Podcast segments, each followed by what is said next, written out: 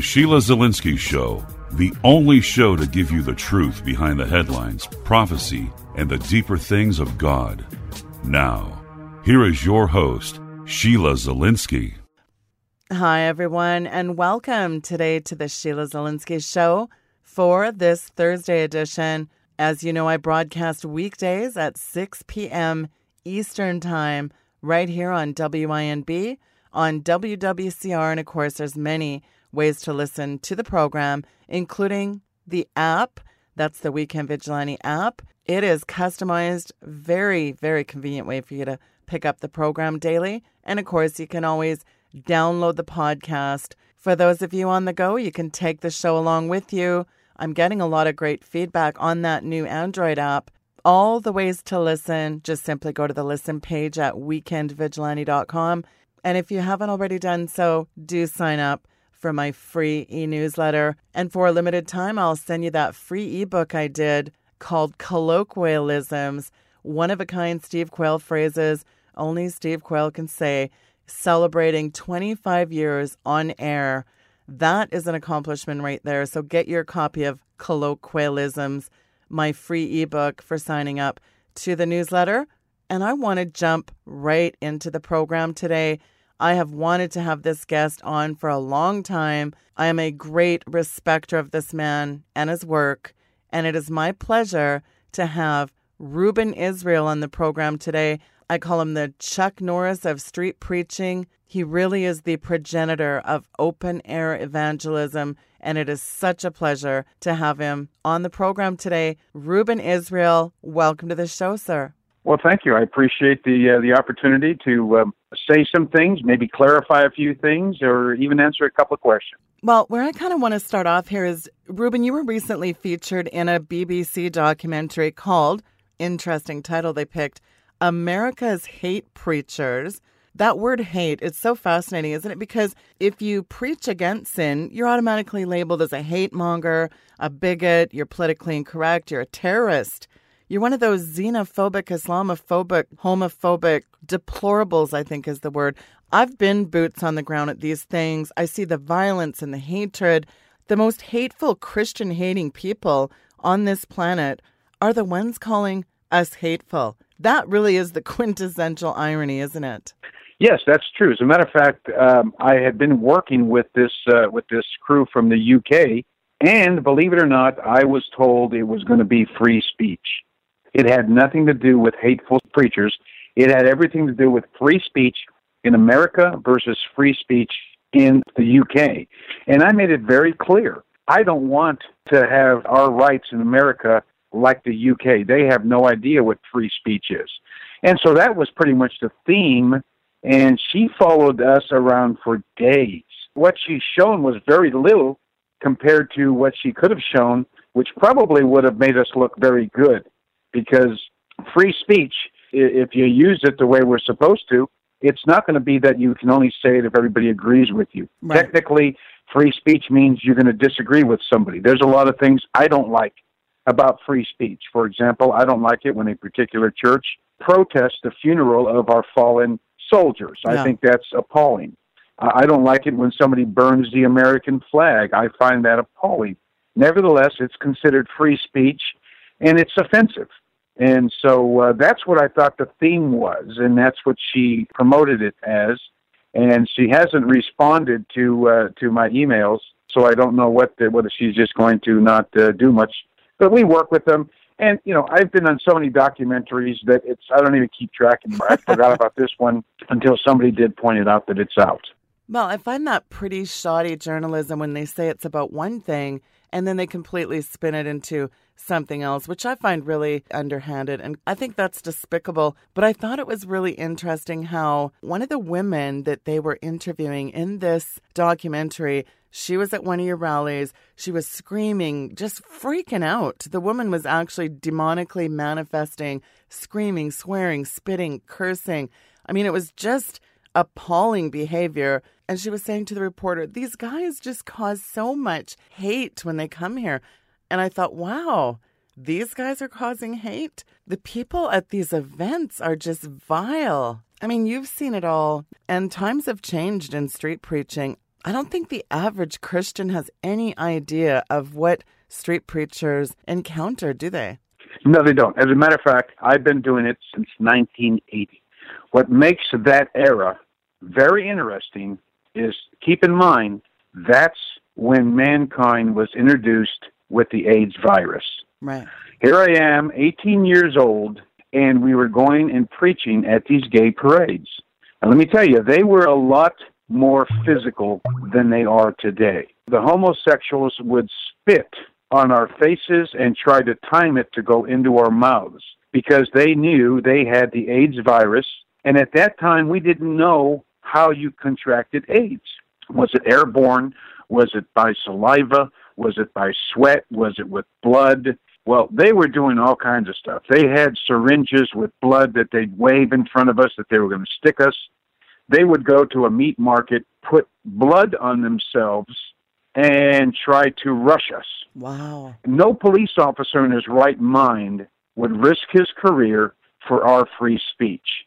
When I say uh, preaching at these homosexuals during the nineteen eighties was fierce, uh, we didn't have much time to videotape, so there's nothing really there, but uh, it was quite uh, interesting during that time. Nowadays, you see a lot of police around us.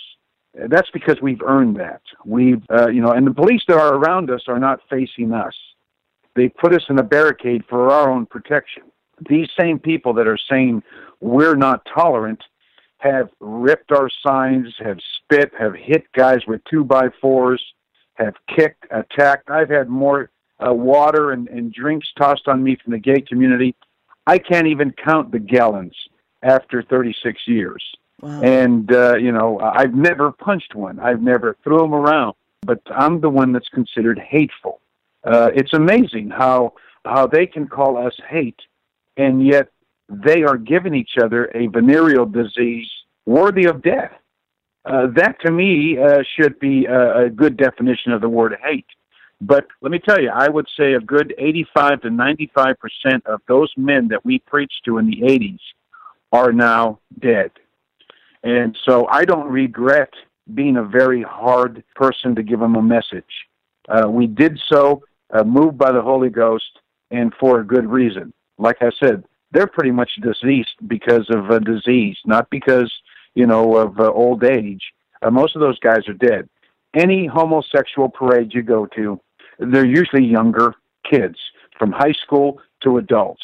Rarely do you see old people because, you know, the lifestyle span of a homosexual isn't, isn't very old. In the documentary, it was funny. I think it was Aiden, but I'm not sure. One of these street preachers was actually putting on a bulletproof vest. When you go out every day, is that something that enters in your mind, Ruben, is, you know what, I could get shot by some weirdo today. Does that kind of cross your mind sometimes?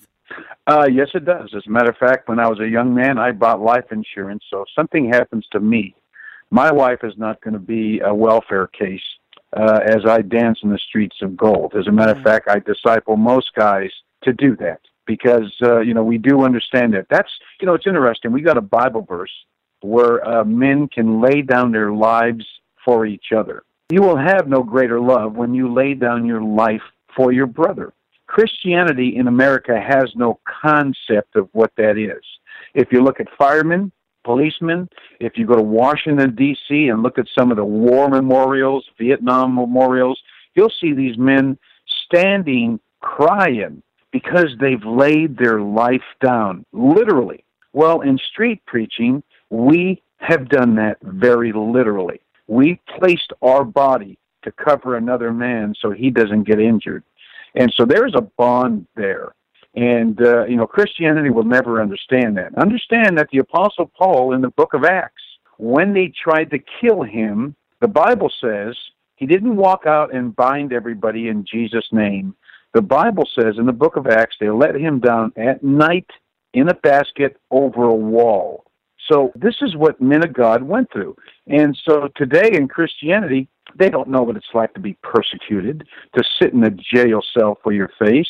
Uh, the most uh, your Christian in America today will understand about persecution is somebody on Facebook unfriended them, right, or said something negative about them.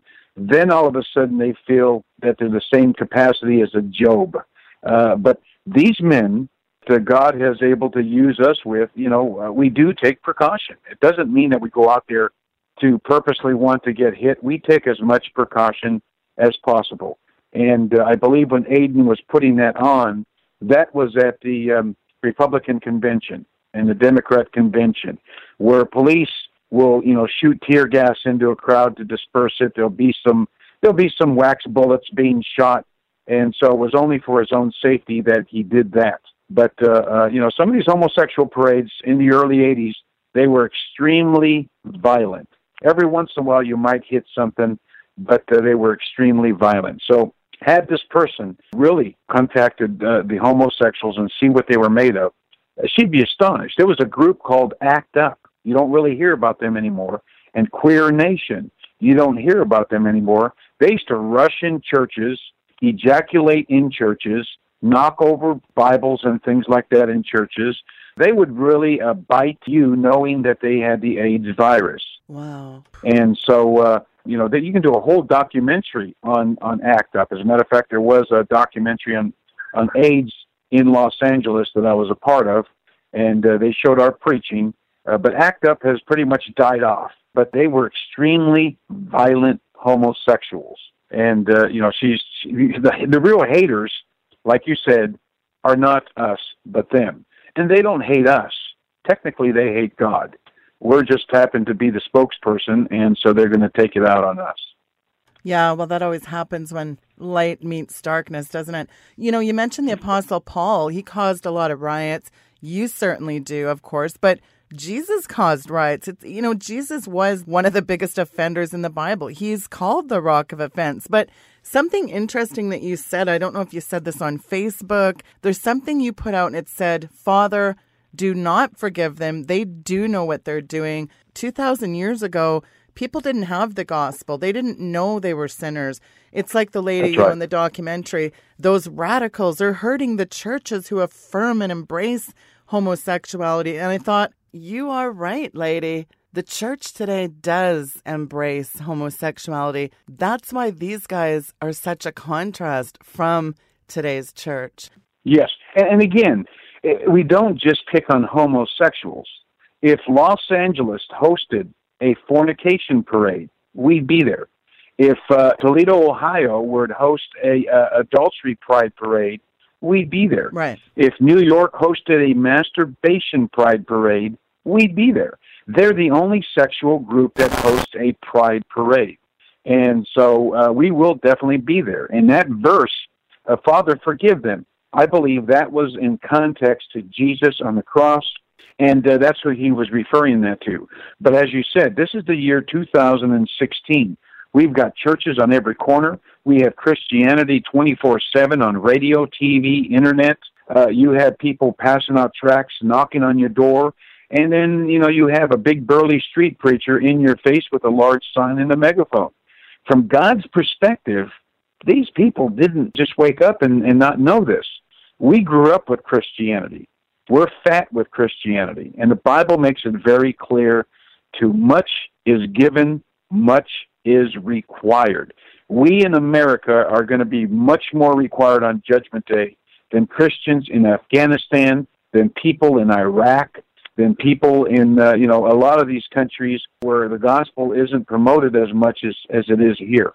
Absolutely agree. Well, you know, Steven Anderson was in that documentary, and I've had Pastor Anderson on my show, and he's done some great work. I agree with some of his stuff, and I don't agree with some of his views. But here's the thing I do agree with. People are going to a devil's hell And yet there's all this passive, you know, God is love, God understands, let's just all hold hands and love, love, love and kumbaya. My problem with it is all this greasy grace is going to slip these guys right into a devil's hell. Well, I think that's an American gospel. It's right up there with prosperity and having a Cadillac inside your driveway. Uh, you know, you can't really have that and teach that to Christians in China who are going to church at four o'clock in the morning in a cave just yeah. to read a page of the Bible. Right. Uh, that's a different Christianity. It's that's true Christianity. Christianity in America is whoever has the biggest smile has the most Holy Ghost. Uh, that's not true. That's that's just a lopsided version of the Bible. They almost make God out to be schizophrenic, in the sense of bipolar. You know, he's a God of the Old Testament, but then we have the God of the New Testament. I mean, anybody that reads the Bible, God's consistent. We have Peter, uh, you know, who preached a hard message of repentance in the book of Acts. Paul, who blinded somebody because they didn't listen. You have the two witnesses in the New Testament Uh, that are going to fire, call fire down from heaven. The Bible says those two men tormented the world. So if people had issues with us, how much more these two witnesses who tormented the world, and when they were finally put to death, the entire planet had a big party. Uh, you know, and so we, we've muddied down the gospel. We made it very, very much uh, Americanized. Uh, the Bible says it is a fearful thing to fall into the hands of the living God. Mm-hmm. And oftentimes I'm, I'm accused, Ruben, you're lopsided when you preach the gospel. I'll be the first to admit that. And the only reason why, sister, I'm lopsided is because I am trying to even out the teeter-totter, because everybody else is on the other side, and all they preach is love, grace, and mercy. When as reality, Jesus Christ spoke more on hell, outer darkness, weeping, gnashing of teeth, a place where the where the worm dies not, eternal fire. He mentioned more on hell than love, grace, mercy combined. Not one time do we have Jesus Christ walking in the Gospels saying, I love you. Not one time do we find in the entire book of Acts where the apostles preached, Jesus loves you. Yet it's so common today. So uh, I'd rather just stick to the Bible. And uh, in the process of me offending people, uh, well, then so be it. As long as I don't offend God, because that's really where I uh, want to be. I don't want to offend God. Yet Jesus came, unlike some people think, they think he came to bring peace. But the word tells us Jesus came to bring a sword. So we're going to expect right. this, aren't we? That's right. As a matter of fact, everybody omits verses in the Bible where he woed cities. That's a curse. He cursed cities. Those cities don't even exist anymore. Yeah. The Bible says he upbraided those cities that repented not. Upbraided is the strongest form of rebuke we can find in the English language. Uh, Jesus Christ made a whip.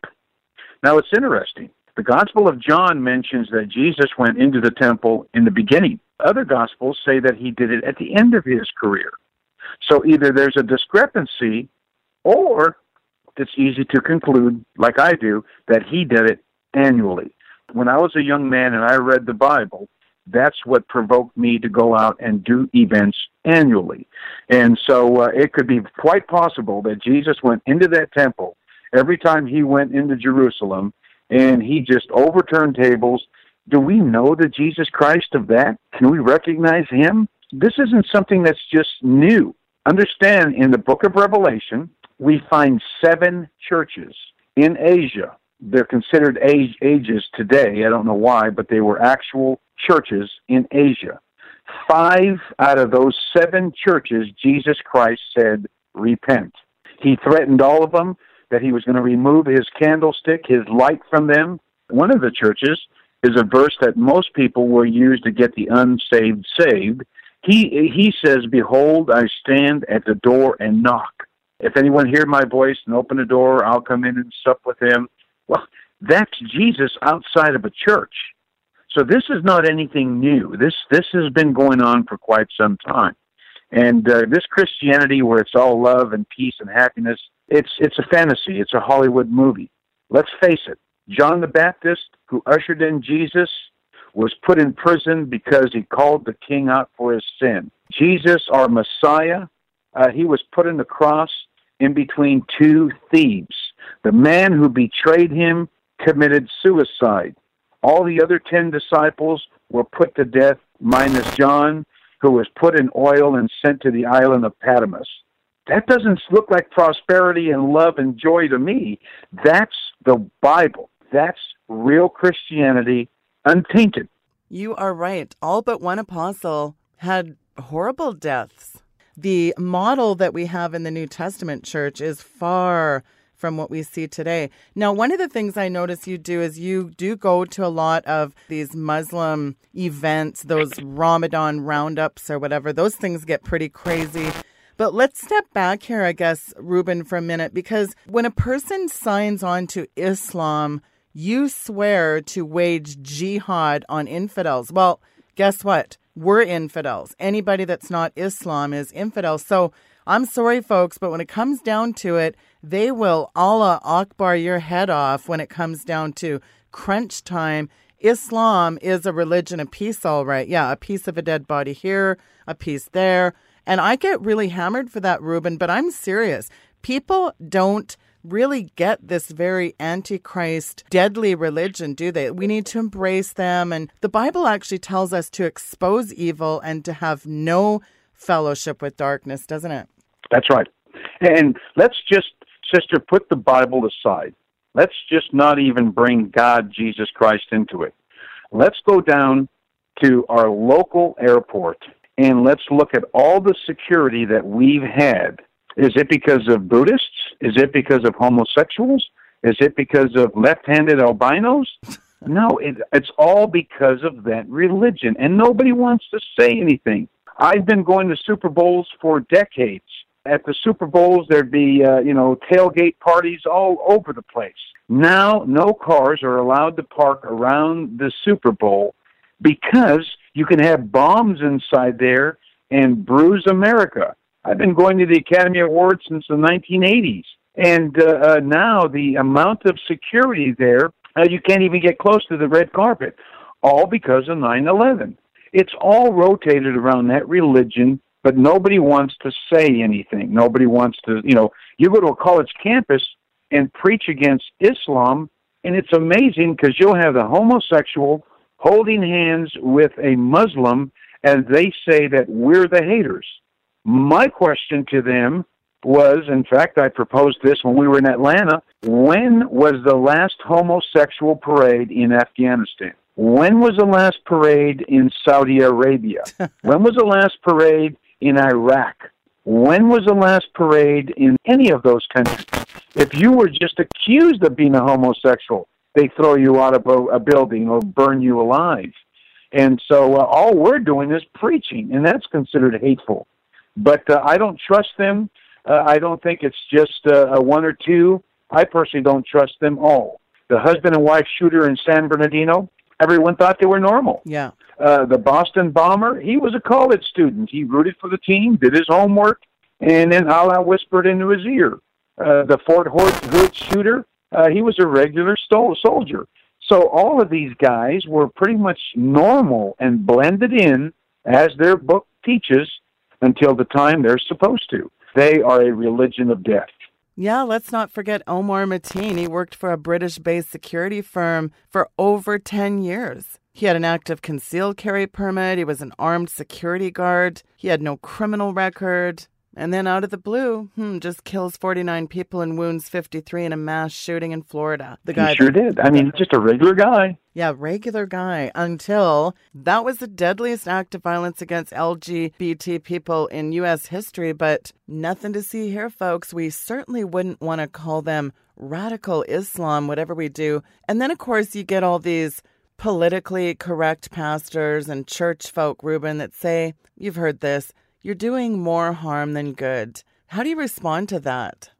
Uh, we get told that quite often. Boy, if I had a nickel for every time that was said, I would be a very rich man. uh, you know, they, they'd always say something, you know, you can catch more bees with uh, honey. Well, you know, I'm not catching bees. Uh, as a matter of fact, the Bible says, and he makes it very clear, that uh, narrow is the way, straight is the way. And so uh, those that are going to God's heaven will be few. And so to think that when you preach that everybody's going to get saved, that's not realistic. Uh, like I said, we live in a society where everyone has heard or has a form of Christianity, but their Christianity is um, is is not the Jesus Christ of the Bible, not the God of the Bible.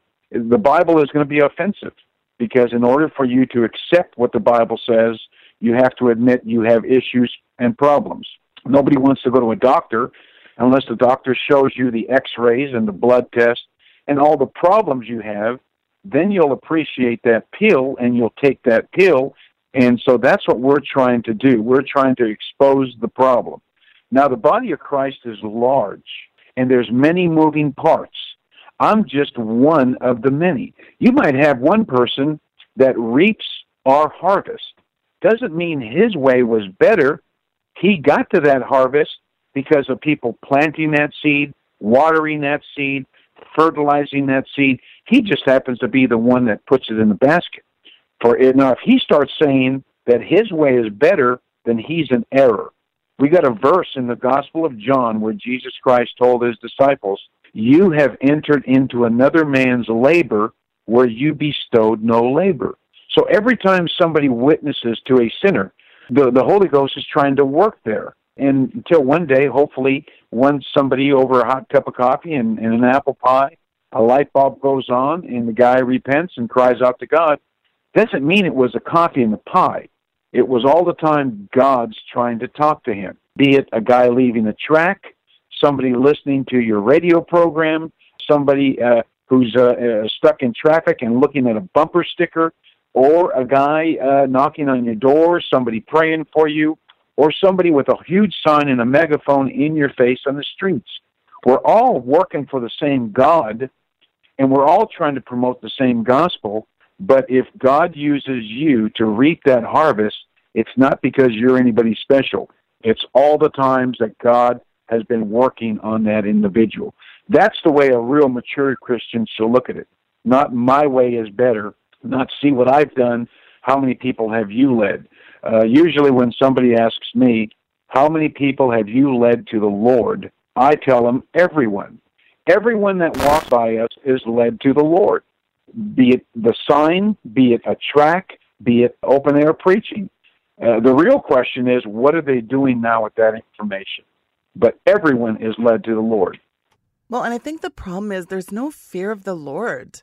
Proverbs eight thirteen, the fear of the Lord is hatred of evil, pride and arrogance, and the way of evil I hate. Fear God and keep his commandments. This is the duty of men. So I think we have yeah. to be very careful. Won't we remind people of the severity of God as well, Ruben? Yes, we do. And that's the full character of God. Most people don't understand the full character of God. As a matter of fact, most of your atheists that we argue with and try to debate with, they will tell you, you know, at least I admit what you guys are saying is almost believable. It doesn't make any sense what I'm hearing from most Christianity who tell me God loves me so much. Jesus loves me so much. But when he meets me, he's going to put me in hell. At least you guys are consistent in saying, hey, right now, he's pretty angry at you.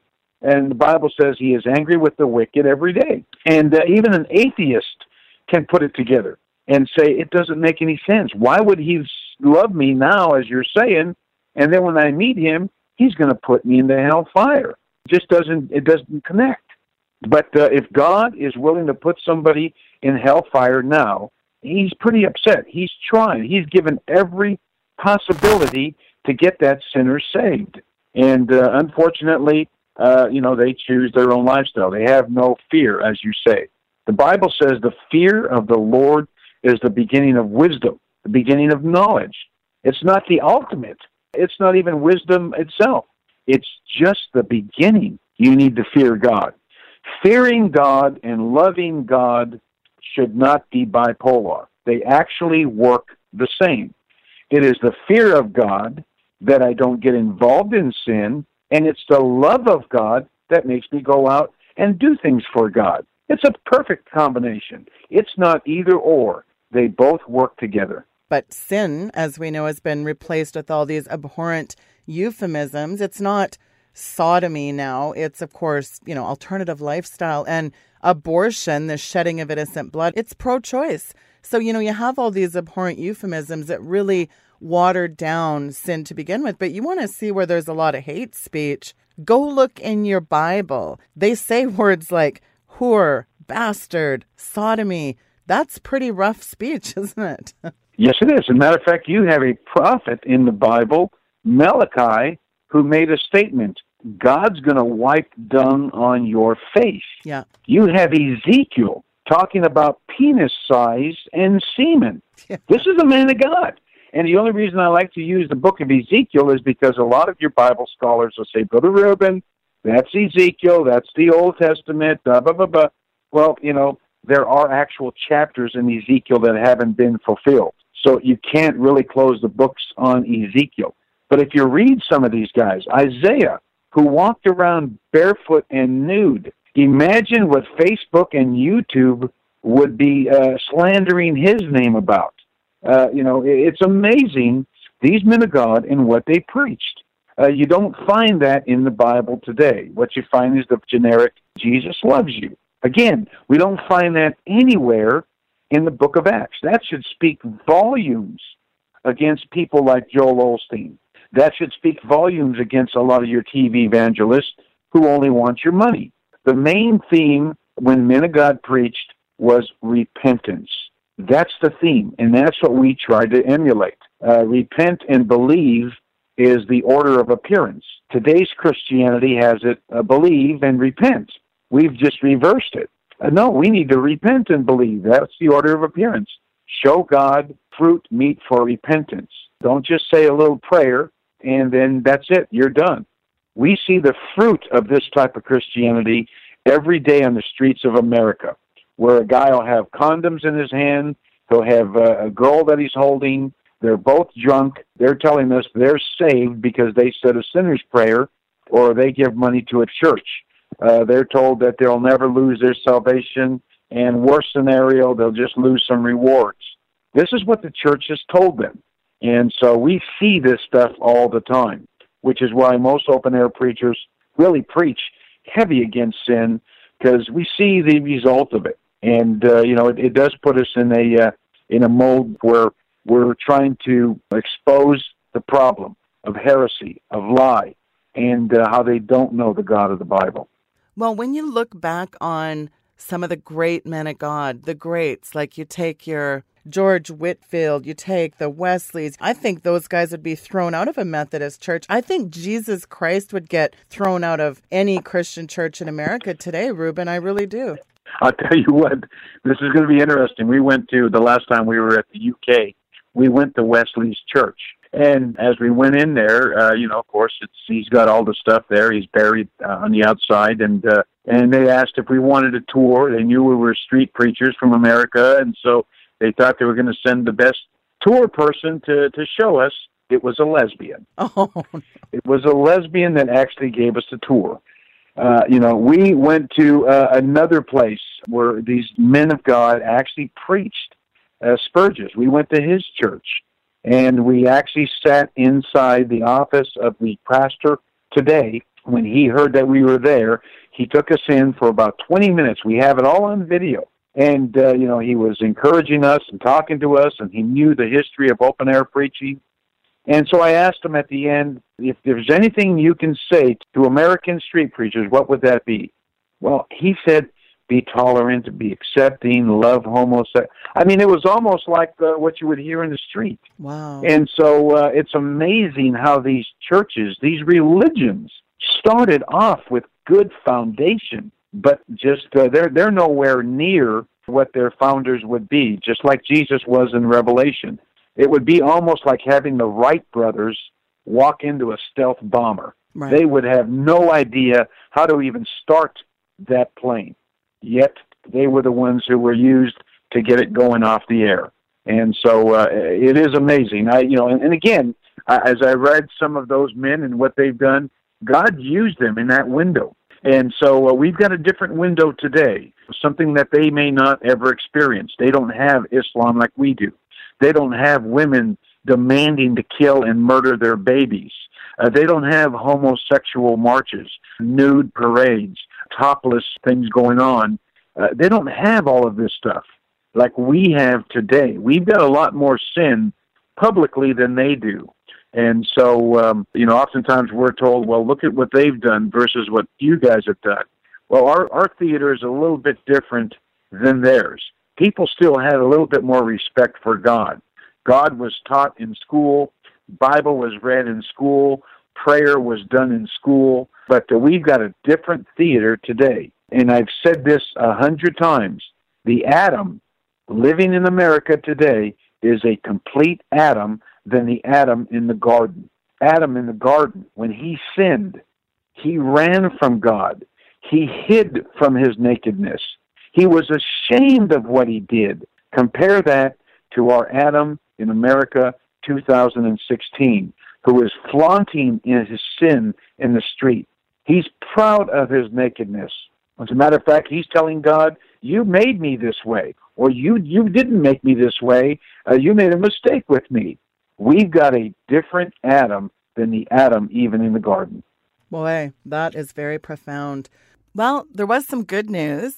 Talk about the Dearborn, Michigan ruling on free speech, sort of a culmination of what transpired there and what happened in Supreme Court, because that was you guys, correct? That was my group, and that was us that was used. And what provoked us was there were some guys at that event that were just passing out literature. That's all they were doing. And they were manhandled and they were arrested. And uh, when those articles came across my desk, we decided to send a handful of guys. I handpicked twelve guys, and we flew into Dearborn and confronted that city. And uh, boy, it uh, we we've only been there twice. It was our group that uh, caused the commotion. They stoned us for an hour and a half. Wow! An hour and a half. Uh, they threw anything that was loose in the streets, and it was primarily the kids, as the adults were egging them on. The police walked over and then threatened to arrest us. We were the problems, not the angry Muslims. And so after that came out, I was engulfed with a lot of attorneys that wanted to fight. I took one, and uh, we did win it. As a matter of fact, the case did go all the way up to the Supreme Court. Not everybody can make that claim. Ours did. Uh, and the Supreme Court said that they would agree with the Sixth Circuit, and the Sixth Circuit was right, ruling on our behalf, and so uh, we won the case in Dearborn. That city has not hosted another Muslim event since, and so we rejoice over that. A lot of Christians said, well, now we can't witness to the Muslims anymore, and of course we took a little bit of heat on that. That's almost like saying, uh, you know, we went to an abortion clinic and it doesn't exist anymore. Uh, now it's your fault because uh, now we don't know what to do on Saturday. They shut the abortion clinic down. Or that's almost like trying to shut a homosexual parade in San Francisco down. That's what we did in Dearborn. And so uh, I rejoice that it's there. Our attorney uh, that won the case for us actually said those critics that people don't like what you do and how your method of preaching, if they ever get arrested for preaching, they'll have to use your case to get them off. And so uh, it is etched in stone that um, our free speech, uh, we still can preach. And uh, we thank God that we still have backbone for that. But yes, we were there. That was that was our group. And uh, we haven't been back to Dearborn only because uh, it was all finalized um, uh, this year. Yeah, that is a really big victory in terms of free speech, because we know free speech is being so eroded. Our rights as Christians are being so eviscerated. We see it in the military. They're not allowed to have a Bible. You can't talk about Jesus. And of course, all the troops, though, you know, they'll have to accept the transgenders and go through all this training of how to embrace them. The Military Times actually even reported that transgender troops are eligible, get this, Ruben, to have reassignment, they call it surgery, by the Pentagon. Of course, that's taxpayer money going to good use. I, I just think it's so amazing how the paradigm has really shifted in a once Christian nation. Yes, that's right. As a matter of fact, I was on a radio program, and the person that was running the program wanted to slip me up, and he said, what is my take on allowing gays in the military? And, you know, sometimes I can I can do a lot of things when I'm asked a question. I have so many different options. So I thought I'd go a different route with him. I said, at first, my knee-jerk reaction was, that's horrible. Then I said, no, you know what? Homosexuals are born murderers. They love to murder each other. They love to stand against abortion. Hitler. Hitler had a, a history of having uh, homosexual Nazis who killed Jews real bad. And then I went on to say, uh, I guess, you know, there is homosexuals who really don't care for law of land. Like in California, we voted twice against uh, no marriage uh, between male and male, and they went ahead and overturned it. So they don't care about democracy. Uh, and then I went on to say, there's probably no, nothing worse than an angry lesbian on her period. That's a killing machine. So maybe I've been wrong. Maybe if we want to go out and kill our enemies, maybe we should use the homosexuals because they're filled with murder and hate. Well, he instantly changed the question to something else and moved on. But uh, we should be appalled. George Washington, realistically, did not even allow cussing in his military. That's how we won wars. And so when you start opening it up to the gays, uh, you know, you're starting to, uh, you know, to take some heat from God. And that's going to be what's going to happen. That radio host didn't know what he got himself into. Well, and speaking of homosexuality, you guys were out at, just this last weekend, the annual Trans March, and the Atlanta Pride Parade was in full swing. How was that event, Ruben? Well, we were heading towards Orlando. We were going to do the homosexual parade in Orlando on Saturday, but of course Matthew came in, and uh, our, our attorney was notified by the city, don't have them show up. Uh, we're shutting down the entire event till uh, next next month. We'll postpone it.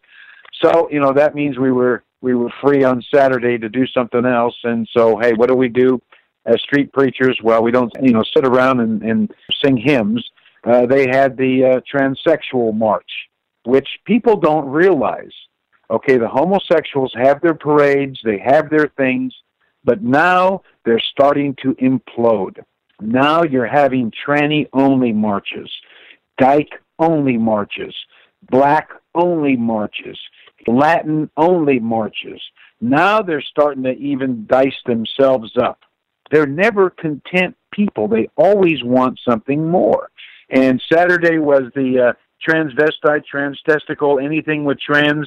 Uh, they were going to be marching down the Bible Belt of Atlanta. And we stood out there. We preached at them when they marched in the street. We followed them into the park, and we stood up by the main entrance in the park and preached there for a couple of hours. Of course, they were angry and upset, and the police and their security pretty much worked as a buffer zone just to stop them from coming at us.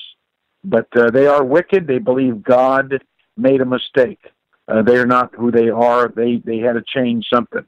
And what it was was nothing more, in my opinion, than an identity crisis parade. Well, we've got a fix for that. Finding your identity in Christ Jesus. Ruben, in the waning moments, what would be your message to Christians listening today? My message is to know who you are in the body of Christ. Okay? My thumb doesn't want to be my ear. My toe doesn't want to be my nose. I am thankful my body knows exactly what it's supposed to be. I know what I'm supposed to be in the body of Christ. And it's amazing, people that are thirty, forty years old in the Lord have gone from ministry to ministry, church to church. They have no concept of what they are. You need to know who you are in the body of Christ. If you wish to join us, if you're tired of sitting in church and watching this stuff happening, we can utilize you. Uh, our website is Official Street Preachers. Just tap that into any search engine and you'll get us. And you'll get information on what we can do and how we can utilize you. But you should know what your function is in the body of Christ. And understand, we have sin and false religion so bold in the theater that we live in, we need to counter that with the same boldness. Remember, it took one man, John the Baptist, to usher in Jesus Christ. If he's going to return, we're going to need a few more John the Baptists to usher in our Lord coming back again, and we need to stand up against religion and against the king as John the Baptist did.